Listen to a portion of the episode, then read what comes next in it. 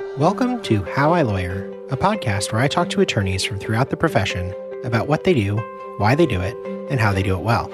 I'm your host, Jonah Perlin, a law professor in Washington, D.C. This episode is sponsored, edited, and engineered by my friends at LawPods. LawPods is a professional podcast production company focused solely on attorney podcasting. I absolutely love working with them, and if you're considering becoming a legal podcaster or just want to learn more, check them out at lawpods.com. And now, let's get started. Hello and welcome back. In today's episode, I'm excited to welcome John Strohmeyer to the podcast. John is a tax and estate planning attorney in Houston, Texas. After working for several law firms, John started his own firm about five years ago, where he helps clients through the maze of estate planning, tax, and probate law to help them leave no unfinished business, which is a trademark tagline. So maybe we can talk about that too. John is active in the tax and estate planning community in organizations like the American College of Trust and Estates Counsel and the International Tax Committee of the Tax Section of the Texas State Bar and the ABA. He's also a regular speaker on these issues to both individuals and lawyers alike. But more than just a lawyer, John's a thought leader for lawyers who want to run effective and client centered law practices. His wonderful podcast, Five Star Counsel, includes more than 100 episodes, all that get at one key question What would a law firm built by the founders of Disney, the Four Seasons, Ritz Carlton, and Zappos look like? In his podcast, he draws on interviews and his own expertise in the law and his time for almost three years as or for more than three years as a customer service professional as the night manager at the four seasons in austin texas before law school he's a graduate of the university of texas at austin where he holds a degree in zoology and the university of texas at austin school of law where he received his jd go longhorns he also holds an llm in tax from nyu go violets welcome to the podcast john thanks for being here nice for getting the uh, the violets in there yeah, exactly. I try to always get the uh, the mascots in to the extent I can. But look, I want to start by just hearing a little bit about your path to the law. So I saw that you majored in zoology. That's you're my first zoology major on the podcast. And then you worked in high end hospitality after law school. Like, when did you decide to become a lawyer, and and what were you thinking when you made that decision? So it goes back. Growing up, my dad was a doctor. My brother would become a doctor while I was in high school. I thought that was the path for me. I loved science. And I mean, even in high school, I was taking all the advanced biology classes that they would let me. Got into college. I was majoring in biochemistry, thinking I was going to go be a doctor, just like dad and my brother. Mm-hmm. Then I took, at the beginning of my junior year, physical chemistry, which most lawyers have never heard of what physical chemistry is. It is basically physics and chemistry and advanced calculus. And that is where I just fell apart. Like the hmm that I just could not make it work. I failed that class. And that was where I had to say, look, this is a class for med school. This is my sign. I need to get out. And I kind of thrashed around for a year, added a bonus year to college before figuring out, oh, mock trial was fun. I like reading things and coming up with arguments and finding a path through this. Let's do this. I changed out of biochemistry, got my zoology degree because it allowed me to still finish on time ish, hmm. you know, five years but I didn't have to retake a bunch of classes. Sure. I really still enjoyed the science and it would help me stand out. So the zoology just means it's a biology degree and I took no botany classes. Hmm. I was one of the last few people to actually graduate with that degree, whatever that's worth. Uh, I knew I wanted to go to law school, but after five years of college, I just was kind of tired of being in school. So sure. I looked for anything that would allow me to stay in Austin at the time, that meant I was going to go work for the Four Seasons Hotel. It really was just kind of fell into it. They were, hmm. you know, in the in the spring of 2002 when I was graduating, there weren't a whole lot of jobs anywhere in Austin, but that one sounded neat. Uh, here, let's go do something. I worked at the front desk for about nine months before I was given the opportunity to work as the night manager. So, big promotion. I was in charge of the hotel from 11 p.m. until 9 a.m. Tuesday night wow. through Saturday night everything ended with me. I was the one making decisions. And I was the one there responsible for carrying on the brand of the Four Seasons along with the 13 or so other people who were there to keep that hotel running. And in a lot of ways, it was great. I had all this freedom and responsibility at the same time. How do we want to take care of people? And I just learned, you know, it's it wasn't about any particular thing. It's how do we take care of the guests who are staying. But the entire time I knew I'm going to go back. I'm going to go to law school. This is just a temporary delay before I head to law school. And I did, ended up getting into UT for law school, was there for three years thinking, oh, I'll just do, you know, I've got this background in science, intellectual property. I'll go be a patent attorney. That makes Right. sense. Right. And then I took intellectual property. It it just didn't interest me. Like there was Hmm. nothing in there that said, "Oh, th- this is what I need to do with my life." It was interesting questions, but not so interesting. I want to spend my life doing it. Sure. Uh, stumbled into tax and estate planning. My dad, even though he was a doctor, had gone part time. Got halfway through night law school in Houston, Oh wow. and it always been pushing me like, "Don't be a doctor, go be a lawyer." And probably grass is greener for him most of the way. And he's like, "Oh no, tax and estate planning. This is important because you don't, you know, nobody's ever really mad. All people do is is uh, pay you. You don't have to go sue anybody." Which I mean, look, he's outsider lens. He's got that, but it's been a pretty rewarding practice area because people don't come in frustrated as much. They'll they may have some problems, but we're here to help solve them.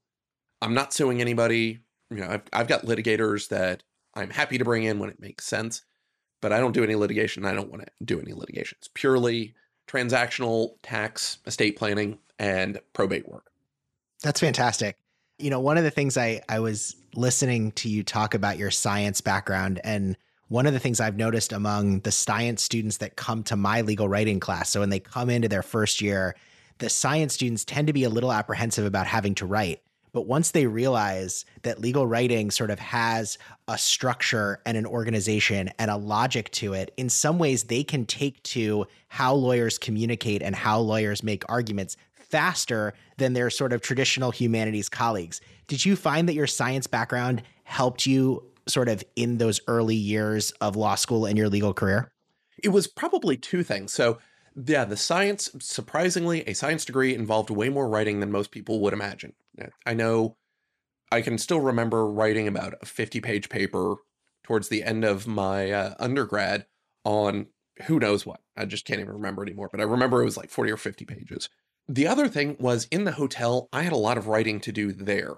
Hmm. And it was concise writing of generally they were called glitch reports. If anything went wrong, we needed a record of what happened, why did we do, you know, why did the mistake happen, what was the corrective action taken, do we need to do anything else? Especially for me on the overnights, if something goes wrong, I need to be able to communicate to somebody who's not there the next day. This is what went wrong. This is what we need to do. So, learning to be kind of concise, get to the point, starting up front with the bottom line. You know, traditional legal memo, you're doing the, the question and answer quickly up front because Right. if somebody doesn't read any of the rest of it, at least they know what the answers are right. up front. And just kind of going with, well, that's the point. You want to make it easy for people to get the pieces out of it. Sure, there's going to be details and more in it later, but if you know yes or no, obviously maybe's always an answer, but even how much of a maybe is this? Right. Right. You know, what do we do? Yeah, I love that. And I think it's so true that people forget that that you're paying lawyers to give you answers. They can couch language, right? And they can say it's likely going to happen and how likely is it going to happen, but especially when you're making predictions for clients, they don't pay you to say, well, it's a 50-50, right? Like Who knows? they, they pay you to make a prediction. It's something I teach in my class. And I think that idea of problem solving at the hotel probably applied pretty well to sort of what you're doing now and problem solving as a lawyer. Right. And, you know, again, to put it the way I normally think of it, clients are coming to us to move the needle on some sort of problem for them. Hmm. You know, they don't want just liberal application of billable hours to their situation, you know, to be bestowed with our brilliance. They need to know what do I do now? And you have to be able to tell them that. At the hotel, sure, it's kind of clear what they're showing up for. They want to be taken care of. They wanted some combination of entertainment, pampering, and fun. And, you know, there's nothing wrong with that, but it's just two different business models. Sure. And so that was something that was interesting to see because coming from being in the hotel and then going to a law firm where the lawyers I've worked for always want to think, well, look, we're charging a lot. We're going to take care of clients. We're really good at service. They're picking up the wrong pieces from their experiences at the Four Seasons or Disney or, you know, even their high end one off restaurant that they love. Say more about that. Like what are what what are some of the things that they're picking off that are wrong and what are the things that they could pick off better? So it's focusing first on clients come to you for a result. They're not coming to you because you have fancy offices. Those are nice, but let's be honest, the fancy offices are for the lawyers, not for the clients. Hmm. Uh, the clients just pay for them. The clients aren't coming to you for some sort of drink menu. They aren't coming to you because you've you've got fabulous offices or you know 300 bond weight paper. They don't care about that.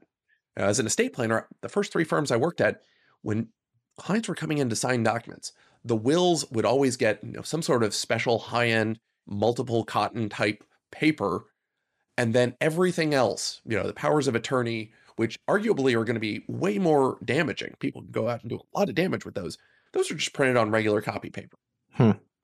and oh my gosh we would never print double sided just the luxury of the of this the formality of it we print one sided it just come on the clients don't care about that. They do care for me and my practice in estate planning. When they die when they are incapacitated will the people they need to be in charge be able to not have too much of a mess to clean up? Hmm. that's what our clients really care about. And it's getting at like focus on what they're there for. What is that needle they're moving or they want moved? Not the we need to have these overwhelming offices with glass and chrome and this and that. Clients clients surely will be wowed by that but that's not what they want to pay for. They want to pay for a result. Hmm. and you know why uh, you as a lawyer look around? Does that help you? Not really. Does it help does it help your client? Not really. Focus on how you can move the needle for your clients. Hmm. That's really interesting. I love that idea that it's really focusing on who the client is, or, you know, when you're writing who the audience for something is. And what you learned, it sounds like from from your hotel career was that audience matters and clients matter. But absolutely it's not necessarily what those client like clients of the four seasons may need something different than clients who are coming to your estate planning practice and i think that's a really important and sort of some maybe not intuitive way of thinking about client service Right, and it's it's easy. Lots of lawyers get so distracted by well, we need to give them gifts, or I mean, I, I've even been. I remember one time at a conference, there was this lovely older family law attorney, and she was just so proud that, well, of course, you know, whenever a client says that they have that drink, we make sure we have that for them every time. Like, I understand it's their favorite drink, and it's showing some of that personalization but that's not going to actually matter. You know, if you saw, if you were looking for a lawyer and you went on Google Maps, you started pulling up reviews. If the review said, well, it cost three times as much and it took four times as long, but she had diet moxie for me every time I walked in, even if she got that five star review, you'd think this person was a little questionable. Hmm. And it doesn't mean don't take care of people, but you've got to kind of balance. Is it reasonable to go and you know ship in Diet Moxie from wherever it comes in in the Northeast to your office in California? Probably not. Like clients, I've been having clients come into my office for years now.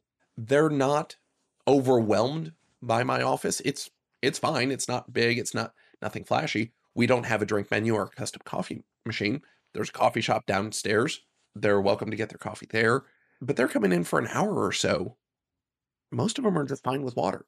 And it doesn't mean that we couldn't kind of upgrade things, but then we're taking our effort and resources away from taking care of them and spending it on something that may be a gift that they don't care about. How many of my clients actually care about us having locally sourced, roasted, you know, wonderful coffees? Right. I like that, but I don't necessarily need that for my clients. Right. And it sounds like what your client, what you are giving your clients, right, is exactly what they want, which is a solution to a problem. And I guess I just want to sort of dig a little bit deeper for Sure. someone who's unfamiliar with sort of estate planning and tax as a practice, because I think it's not something that every law student certainly is familiar with. Candidly, I'm not sure there are a lot of, I think there are plenty of lawyers who don't actually know what estate and tax planning lawyers do. Talk to me a little bit about what in your practice you are providing. What problems are you solving and how are you communicating those solutions? Yeah, it, it's fun because we're thinking way into the future. We are trying to predict as far down the line as we can what's going to happen when you die. You know, right now, I will tell you, and I tell this to my clients as they come in look, I know you're going to tell me your plan is simple. You don't need anything fancy. And all you want, if you die, everything goes to your spouse. And if both of you die, roughly equal shares for the kids. And everybody gets that. It's like, yep, that's me. That's all we need to do. And they're like, well, I've scheduled us for a two hour meeting. Why is it going to take us two hours if I just told you exactly what you're planning? If you think about it, it's like trying to build a house, and that house is the four year old's crayon drawing of the house. Hmm. Sure, it's a nice place to start, but it doesn't do the soil work. It doesn't, it hasn't built a real foundation. We don't know where the studs go or any of that. We've got to dig in and kind of pull apart the pieces for the client and just to say, all right, you've got accounts here, you've got accounts there, you've got these beneficiary designations on your IRAs. These IRAs have their one set of tax consequences. How do we make sure on a first death, we're keeping things as simple as possible? We're not kind of throwing away any tax benefits. And while a lot of the tools look the same, almost all of my clients end up having a will, maybe a revocable management trust, powers of attorney, things like that. How we implement it is going to be unique for all of them. And sure, like the custom drafting may not be more than a paragraph or two for any particular client, but making sure that it works for them and they know how it works, that's the kind of magic. That's the the real thinking. And one of the things that I do, you know, having worked in this practice long enough and heard it from enough other attorneys, oh, you're an estate planner. This is simple. All you do is you take a form and you put my name in there. Sure, I'm sure you would love to say that to anybody else. You know, your di- divorce petition, all you're doing, you're taking our names and you're putting them in there. It's just a form. The real brain work is figuring out how do you make these pieces work for this family. And what I've done, you know, I bill on a fixed fee basis, and I don't get paid when clients sign. I've kind of broken it out into four pieces. There's the initial meeting that we charge for. That's about 10% of what we generally earn. When clients sign, we get another 10 or so percent. When we draft documents, when we send them drafts, we get paid generally between $500 and $1,500 for drafting. And that is, you know, somewhere from 5 to 10%. It is the Mhm. smallest chunk we get because I don't want them overvaluing that. Clients, if you don't tell them any different, and this is true anywhere for any of us, if you don't have any idea where the work is, you're going to believe, oh, okay, well, you know, Skittles cost 99 cents a bag. That's probably about what they're worth. So roughly similarly sized candy is worth about that much. But if if you kind of put yourself out and I'm intentionally saying we know the drafting portion, it may be one of the most intensive parts in terms of hourly work, Mhm. but I don't want them valuing that that high. Like I want them to know that of the 25 or so percent or the 75% that's left, that's going with our initial recommendation. Us digging into their circumstances and pulling out and saying, look, when you die, you're going to have this sort of mess. And we need to address it with this, this, this, and this. You need to do this. We need to talk to your CPA and your financial advisor and your banker and your insurance and da da da da da. So that when you die, we are doing the least work possible for probate. That's the bit, the major brain work. It's Hmm. knowing, you know, it's not knowing which tools, it's not knowing how to swing the hammer. It's knowing how to pick up the right hammer and to swing it exactly. Uh, the going back to the, you've probably used this in class before, heard it at least. The metaphor of you know the plumber who comes over and charges a hundred dollars for turning the one screw, and then when somebody says you know like break this out, it's all right, one dollar for turning the screw, ninety nine dollars for for knowing which one to turn. That- Exactly. that's what it is. And as lawyers, we too often get just bogged down in it's a problem with hourly billing. We only make money when we're working on a thing. yeah, right. But there are plenty of firms that bill fixed fees. And I think that that is really important that you bill fixed fees because you do this so much, you know exactly what's going to be involved Sure. and you know how to kind of allocate where things go. Like, look, I know there are going to be clients out of every 10, one of them is just going to blow out whatever budget I had for them Mhm. in terms of the hours it takes.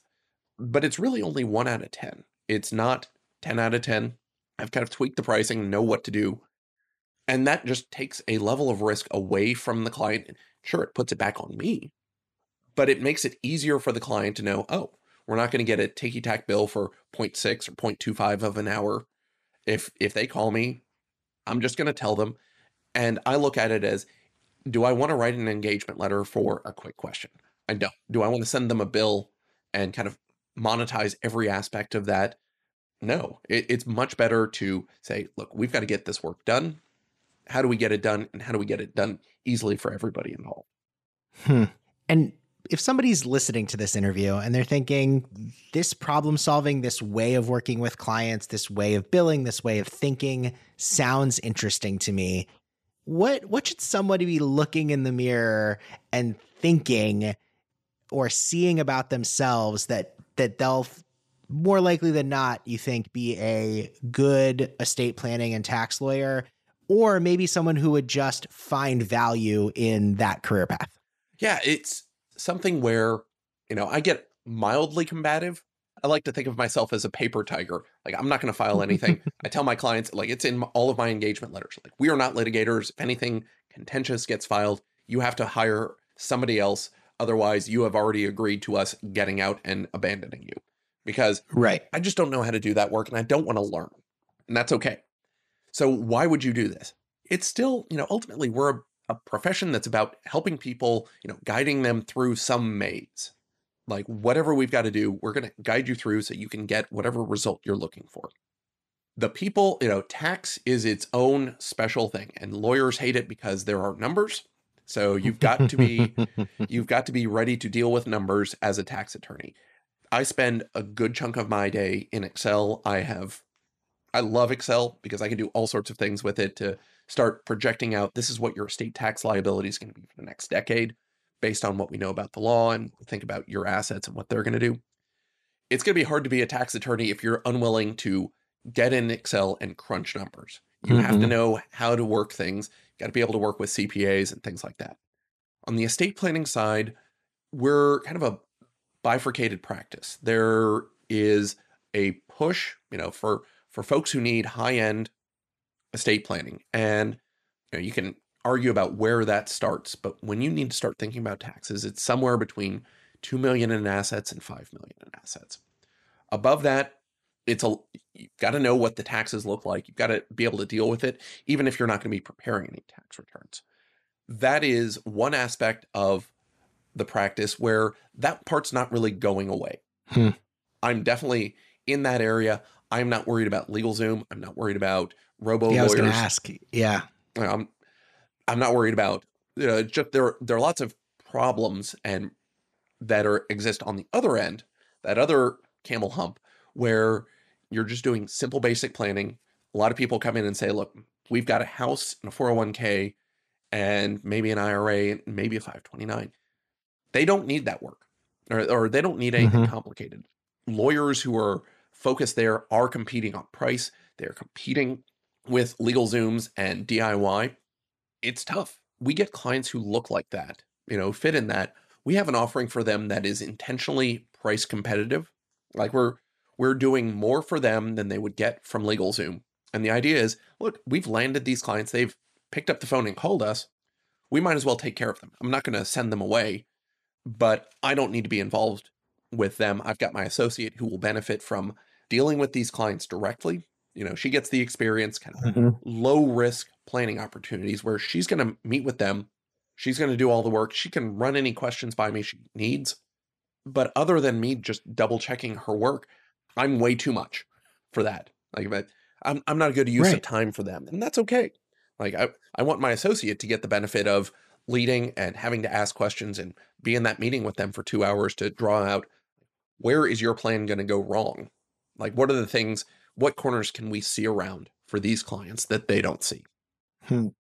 Yeah, it's interesting. I feel like, especially as somebody, you know, I have young kids, and people often don't start thinking about setting up an estate plan until they have some big moment. It could be a wedding, a children, a medical emergency. Like, what's your pitch to people that they need to have a plan as soon as possible? Right. It's the idea of just close your eyes, everything that is just right at your fingertips. Jonah, right now, you know exactly where your bank accounts are.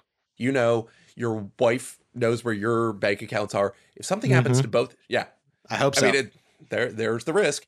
If something happened to both of you because you're on date night and then I'm just going to make up, you know, you're, you want your kids to go to your brother if something happens to both of you.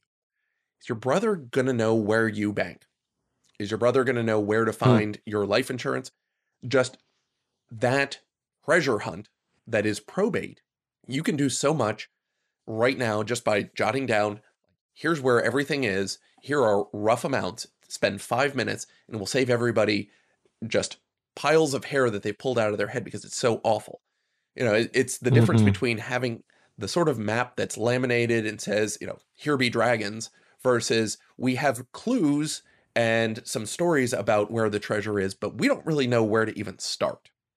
Hmm. And so that's where a lot of the work is just like you've got this awful mess that you sometimes get stuck with. And it, it's not great because people, you know, sometimes they did absolutely nothing. We're just trying to piece things together. Other times they've done some work, but th- maybe they DIY'd some of it, which case, like I was looking at a will this morning. It was all handwritten, but it was a joint will for husband and wife. And there are just, yeah, like, oh my gosh, thank you for trying. It it is only going to be one tick easier for you having done this Mhm. instead of five ticks easier. Yeah, that's the challenge. I think people, you know, I've been in this situation myself. It's like one more thing on your someday list and it doesn't feel imminent. And so you don't do it, but it can help a lot. And needing an expert, you know, one of the questions I was going to ask you was the one you started answering, which is, are you ever worried that like technology is going to take over this business? And the answer is maybe it supports, maybe it helps some, but knowing what screw to turn is still going to be a big deal. Right. And you know, the the clients you deal with on the higher end at this point, they still want somebody there to do something with them. Hmm. And you know, is do we use practice or do we use technology in the practice? Yes, a lot. You know, we use Zapier, Calendly at Basecamp, Afterpattern for document drafting. But again, it's not getting paid for drafting documents. It's getting paid for being the trusted guide who can say, "Don't step on that." You know, that is a landmine. You need to avoid that. Yeah, that makes a lot of sense. And and so there's always going to be need for that. Yeah, absolutely. And I think that's that's what's really really important. But look, hold that thought, John. We're going to take a quick break, and when we return, I'm going to talk to John about his other area of expertise, which we started hinting at, but I want to dive a little bit deeper on client services for lawyers. Sure. This episode is also brought to you by Legal Board. Let's be honest. How many times have you needed to type a section symbol or a paragraph symbol, type the word id, or write out words like plaintiff and defendant? Well, the Legal Board makes that a breeze with 35 lawyer specific keys and functions that make legal typing so much easier. The Legal Board was invented by my friend and podcast guest from episode 38, Brian Potts. As a busy Big Law partner, Brian created the keyboard he always wanted, and now you can get one too. There are three different models there's a wired keyboard, a wireless keyboard, and the Legal Pad, which is a small keyboard expander for law students, traveling lawyers, and Mac users. Frankly, these are the computer keyboards I wish I had when I was a practicing litigator.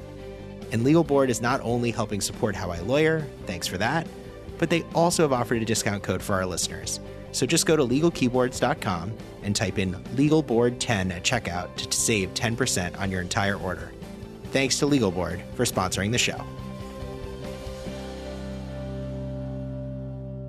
Welcome back. Before the break, we talked a little bit about your practice, but let's talk a little bit about maybe some of the things you've learned in your podcast, The Five Star Counsel, and sort of what you do when you teach other lawyers how to have stronger client relationships. One of the things we already talked about before the break was the idea that what Disney and the Four Seasons and the high end restaurant do is different, perhaps, than what a lawyer should do. What are some of the other things you've learned as you've sort of done a really deep dive in thinking about client service in the 21st century? I mean, it's the sort of thing that when I look back on it, Four Seasons doesn't have any special monopoly on being a high end hotel. You know, there are Hmm. plenty of competitors with it. But the other thing is, there are plenty of other alternate options in the market. You know, there's Best Western, Days Inn. There is nothing wrong with those. You know, even though I am a Four Seasons person for life, I love them. If I can ever stay there, I try and do that. But it doesn't mean that I don't also look at my options and say sometimes I don't need the highest Hmm. of high end. Sometimes it's okay to stay in an Airbnb for the night because we're just here and we're not going to make use of it. And that's okay. But kind of drawing back to the beginning, one of the things that I always want my law firm clients to think about is really some business basics. Like you need to know where you're going and why this matters. You know, just the foundational things of knowing what are you doing? What is your product? You know, how can you describe your Hmm. mission to both your employees and your clients? You should be using basically the same verbiage. For us, we guide our clients through the maze of estate planning, tax, and probate to help them leave no unfinished business. I can say that to a future client. I can say that to a future employee. This is our job. You may need a few definitions about what that means, but our job is to guide them through this. It's going to be complicated, but that's okay. Know, like here, we can pull you through on this. Thing two, you know, knowing what your values are, and it seems like sappy stuff, but the problem is most law firms don't define any core values like how do we know you have acted in the spirit of what we're doing? Are you doing that?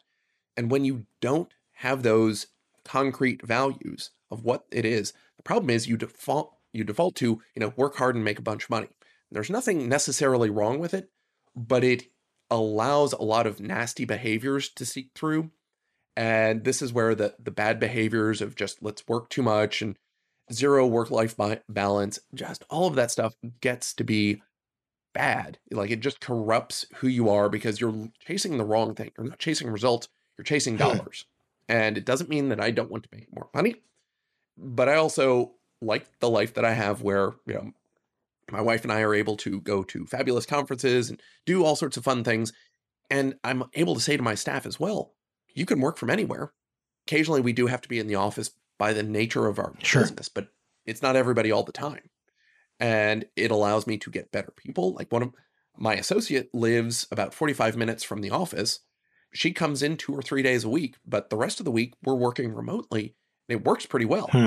You know, she, uh, of course, she, I would like her to move closer just so she doesn't have to waste that time. right. but for right now, that's what's useful for her and her life. Yeah. Talk a little bit more about that values point because I think it's easy for someone to say, well, I know why I practice, right? I practice Mhm. because fill in the blank. It's another Right. for an individual lawyer if you're part of a bigger firm or if you're part of a smaller firm or you're running a firm to actually have firm values. What are the kind of exercises or questions you're asking yourself, or would you recommend to somebody who's hearing this and thinking, huh, I don't know what my firm's values are? Like, what are the kinds of questions that you would recommend asking in that process? Because I think that's really interesting and a really thoughtful approach to the practice of law. Right. It's it's something where the values come down, you know, on a day-to-day basis. How do you want somebody to act?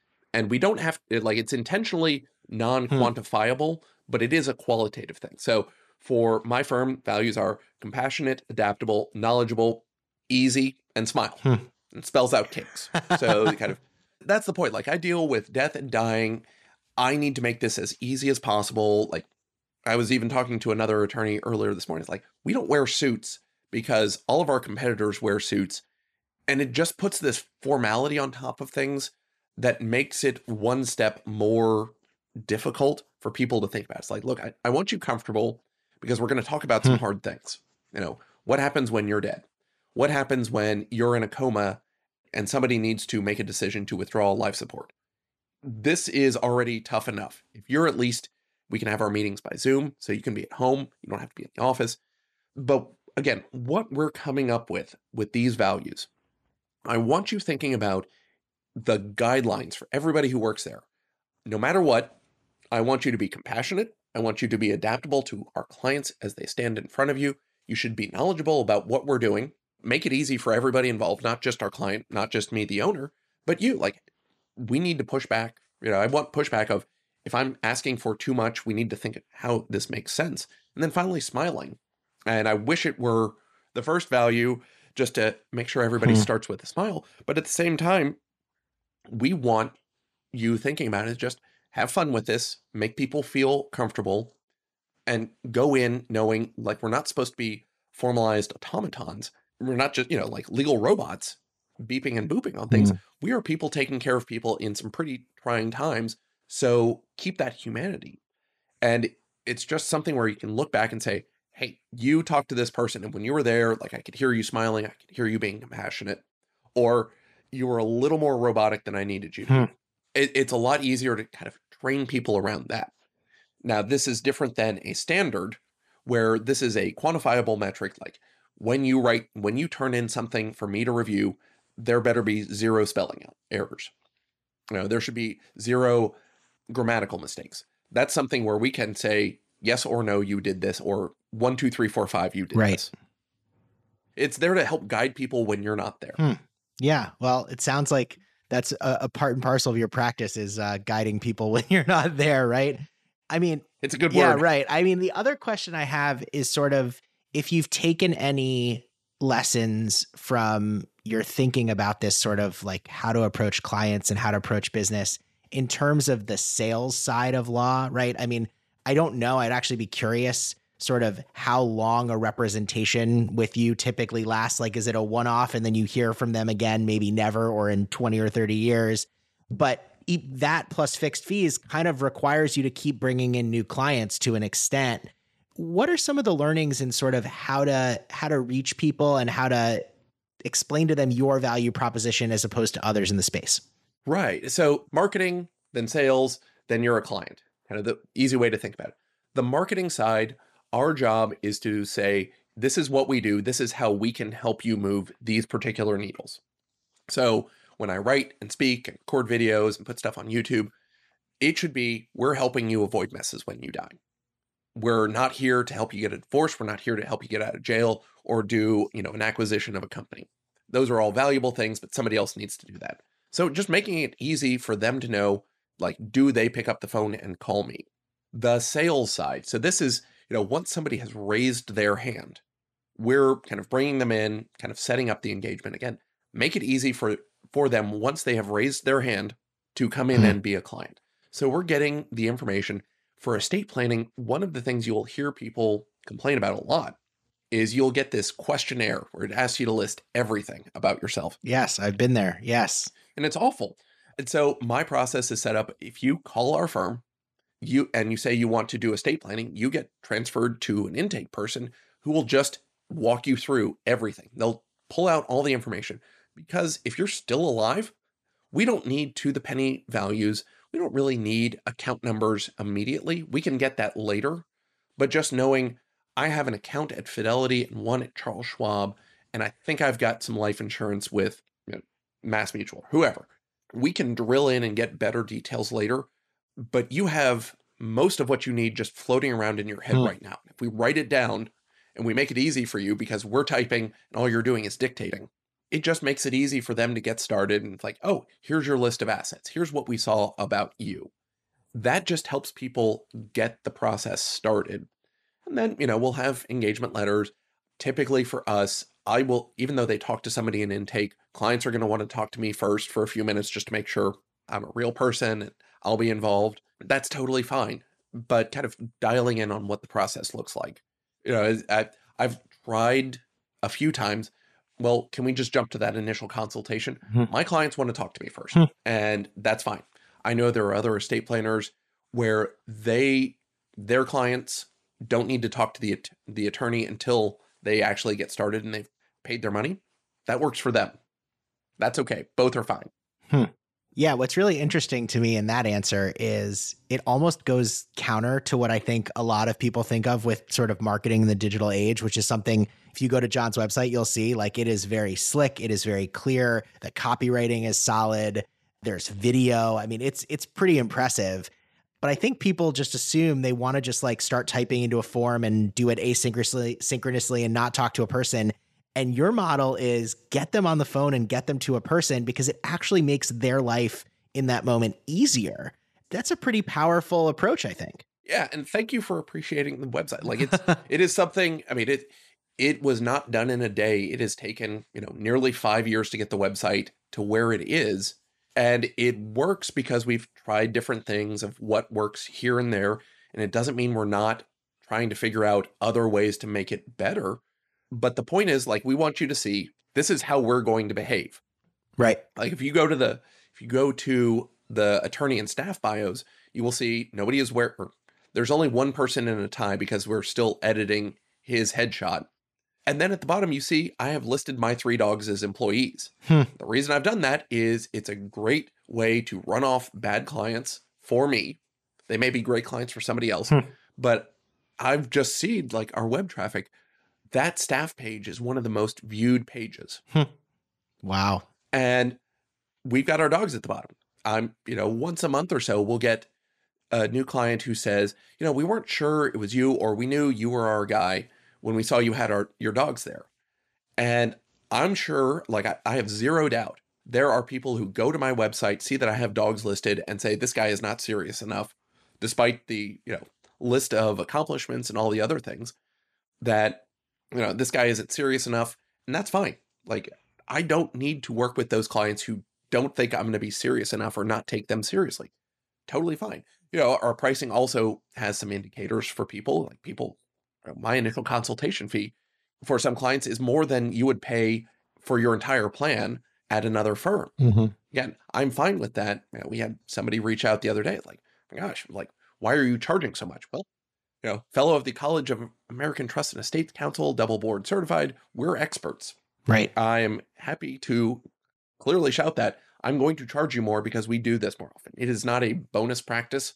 I'm not the family lawyer or the criminal defense lawyer or the insurance defense PI litigator, whoever it is, who lists probate and estate planning as a, oh, well, we get some of this and we're, you know, anybody can do this area of the law. Sure, anybody, I could do that act, that area as well, but I'm not going to dabble in it. I want to be really good at the stuff we're doing. And, you know, the stuff that I don't do, I don't want to touch. Hmm. Yeah, it's really important, especially in today's today's day and age. I, I once heard a story about how you, someone knew that the big firms were going to start specializing more when Skadden stopped doing wills. I don't know if that's a true Oh. story, but it, it sort of tells you tells you the answer. Well, look, we're getting close to the end of our time, so I want to ask two more questions. The first has two parts, which is uh, forward litigator move. One is one is sort of the first question is forward looking. The second question is backward looking. The forward looking question is this: What do you see coming down the pike? So, for a law student who's listening or a junior lawyer, what's the biggest thing that's going to change or impact either the trusted estates side of your work or the client centered lawyer side of your work? Like, what are the changes that if I interview you, if I interviewed you 10 years from now, you wouldn't be surprised to see? riff on this just a little bit to say I think the biggest thing is that law students need to be focusing on their technical skills.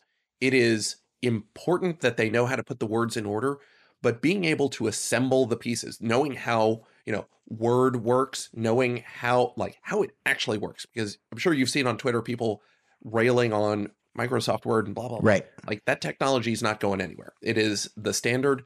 You should know how to do it because it's only going to get Hmm. better and faster to put the words in order. You know, like look, Chat GPT. Who knows? We're probably going to have Chat GPT uh, briefs soon enough. But it's the combination of you plus technology that will be really valuable. It's not just the bespoke legal services that people want. Like you should be leaning on technology. You should like speed up the parts of the practice that don't benefit from a human, you know, swinging the hammer. Have the machine do it. But at the same time, you want the human in there to overlook what's going on. I'd much rather one of my programs track has somebody sign their engagement letter than just have, you know, a bulleted list, something somewhere else that we, oh yeah, the Smiths haven't signed it. Let's remember to do this. It's how can we learn to automate that? Because the practice is going to go that way. You're going to have to be able to compete in how you're delivering it. Yeah, I think that makes a lot of sense, and it's it, it. There's a challenge there, right? And the hard part for those of us in legal education full time, like myself, is what we teach now may be different than what they're going to experience. Like the the speed at which technology is changing is so fast that it's hard to integrate that into a curriculum that's already chock full of getting the words in the right order, to use your phrase. And like, what can we do to help solve that problem? Yeah. I- Is this part two of that question? No, this is still question one. Don't worry. I'm still I still got my closer for you, John. Don't worry. Okay. Uh, I mean, it's what can you do for for law students? Honestly, it's the taking the clinics, taking the actual practical classes, not just you know sit there and listen to lectures. Go learn how to do things. One of the things that I wish I had done when I was in law school, the IRS has a program, volunteer income tax assistance, it's VITA program, but you do low income tax return prep they train you how to do tax returns and you go and you know for people who qualify as low income you do their tax returns I don't want to do that work. It doesn't make any sense. I have CPAs I send that work to. But having done that work as my pro bono stuff for a few years, it's super valuable. And the really the thing for young lawyers and law students to think about is getting experience in low risk environments, like learning how to do this. Oh, you know, you know, even Hmm. if it is just take numbers and put them in a 1040, learning how to interact with the human who's handing you that. Like if you've never had to be responsible for a client and they're crying to you about their husband just died, they can't make the mortgage, they need the like just having to deal with that, like those human skills are very important for your part as a, you know, not just the attorney, but the counselor at law. It like the counselor part is really important and we just kind of breeze past it. Hmm. Wow. Well, you sort of went right into my other question, which was going to be the way I always end the podcast, which is a piece of advice or something you wish you knew earlier. And what what you just said, which is really powerful, is this idea of doing things in low risk environments, right? I had this experience also, and I, I've talked to a lot of people on the podcast. The first time you get to do something as a lawyer is a big deal, Mhm. right? Because you don't know how Absolutely. to do it, and clients want the answer. They want the answer right, and they don't want to pay for you to figure out what the answer is those low risk environments are so important and the more opportunities the more you can increase the denominator of those i think you're absolutely right john is just huge for developing as a lawyer and doing it in a way that can help the community all, all the better any other advice you'd leave uh, my listeners with just to kind of expand on that, getting that pro bono stuff, getting the pro bono experience, your firms should want you to do it, but going out and meeting people with your set of problems, do the pro Hmm. bono that's related to you. Don't if you're an M&A attorney, don't take on a pro bono divorce. That like you're it's going to be frustrating and hard for you. But there are plenty of opportunities for you to give back in those low risk environments where you're going to get the reps with the client. You're not really taking on liability because it's you know like they're small things. You already know way more than you think you do and so you're just making it easy for these people who just need some help. And kind of to that figuring out where do you want to go what sort of problems do you want to help people with there are plenty of opportunities and so going out and finding the people in that practice area and just start calling them and just say look i'm a law student i'm a first year i don't know enough people i'm not looking for a job just talk to them go to coffee with those people because hmm. most lawyers will happily tell you exactly what they do and you know even if you are looking for a job the job offers will come later you mm-hmm. just build that network early hmm. Fantastic. Well, look, it's been great, great chatting with you, John. Um, I recommend to anybody who hasn't yet listened to John's podcast or checked out his blog or his YouTube channel. He's he's everywhere. So go find him. Where where where's the best place for people to find what you do, John? The best place to start is episode 66 of the Five Star Counsel podcast. I'll make sure you get a link to that, but it just really goes through a lot of my ideas on client service for lawyers. Once you've got that one, then you can go get any of the other hundred or so episodes, but start there because it does frame up what I'm thinking about. Fantastic. Well, look, it's been great chatting, and thanks for sort of sharing your story and sharing what you do. And I uh, hope we can uh, keep in touch. Definitely. Jonah, thanks for having me. Yeah, for sure. Again, I am Jonah Perlin, and this is the How I Lawyer podcast. Thanks to podcast sponsor LawPods for their expert editing. If you're a lawyer considering starting your own podcast, definitely check them out at lawpods.com. And thanks to you for listening. If you enjoyed the episode, I hope you'll consider sharing it with friends and colleagues or on social media. And of course, if you haven't already done so, please sign up for the email list at howiLawyer.com or subscribe to the show wherever you listen to podcasts. As always, if you have comments, suggestions, or ideas for the show, please reach out to me at howilawyer at gmail.com or at Jonah Perlin on Twitter. Thanks again for listening and have a great week.